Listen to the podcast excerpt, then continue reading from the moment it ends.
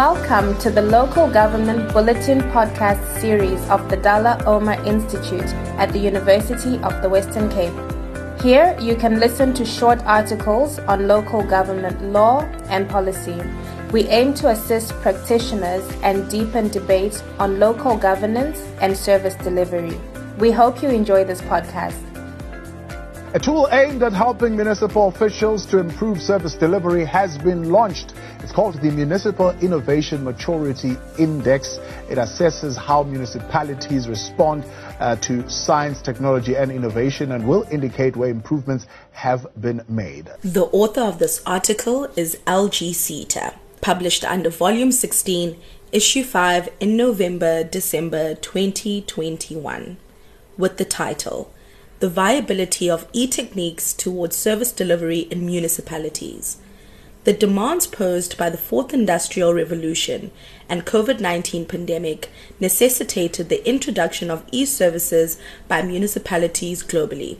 Just like globalization, the 4IR needs to be accepted and coupled with a pragmatic shift in policies and structures of administration.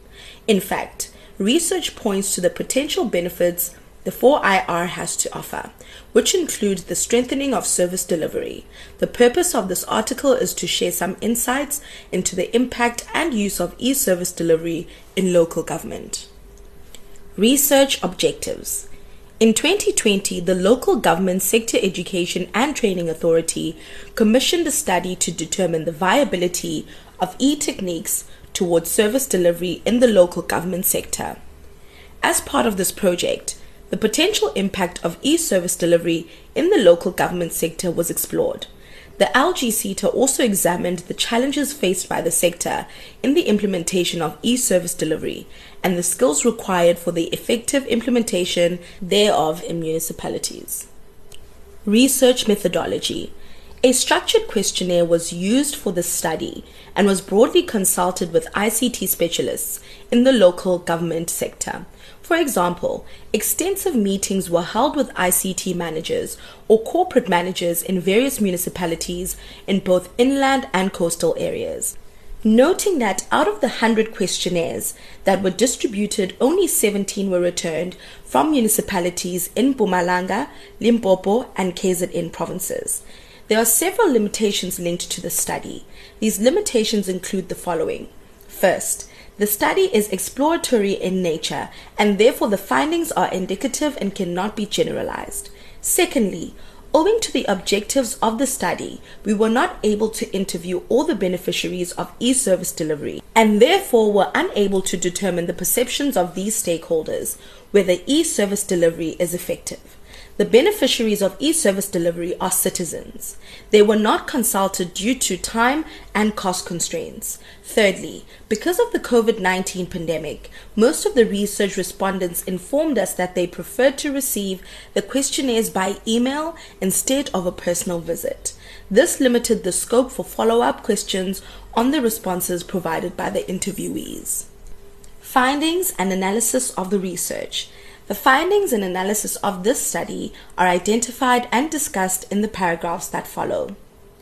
The findings illustrate that the mean number of ICT personnel within municipalities was 7 with a standard deviation of 5, a minimum of 1 and a maximum of 20. This shows that municipalities are understaffed when it comes to the personnel responsible for ICT matters, and therefore they need to be capacitated with experienced and qualified people. 94.1% of participants indicated that the municipality has an ICT strategy. The findings further reveal that all 100% municipalities have relevant ICT policies. In addition, all 100% municipalities have proper network infrastructure. Having an ICT policy is of particular importance as the ICT managers in municipalities have the responsibility to drive technological change. All municipalities should adapt to the demands posed by the 4IR as this is good for effective and efficient e-service delivery. Audit findings on ICT. Most municipalities, 94.1%, mention that they deploy security software or equipment to secure information. Moreover, while most of the respondents, about 53%, indicated that their municipality has no audit findings on ICT. Arguably, an ICT policy needs to be audited annually in order to keep up to date with the demands of community members and other stakeholders. Sustainability of provision of e services. On the question, are e services sustainable? The majority of municipalities, 58.8%, indicated yes, while 41.2% stated otherwise. It can be argued that the e services can only be sustainable if the following measures are in place. 1. There need to be properly equipped server rooms available. 2. Up to date ICT strategy or policy. 3. Relevant resources, including ICT personnel, finances, and proper ICT infrastructure. And 5. Frequent audits of ICT governance in municipalities. Provision of municipal services online. Some municipalities have started offering various services online. This indicates the desire by some municipalities to adapt to the changing circumstances brought about by 4IR and COVID 19. Most of the municipalities surveyed indicated that they do not offer e services yet. The reason for this is unclear. Services municipalities intend to provide online. Services which municipalities intend to offer online include job application, recruitment, e community participation, public comments on integrated development planning and budgets, updates on current issues, self service portal for consumers, services information sharing, electricity and prepaid water, and design of the website.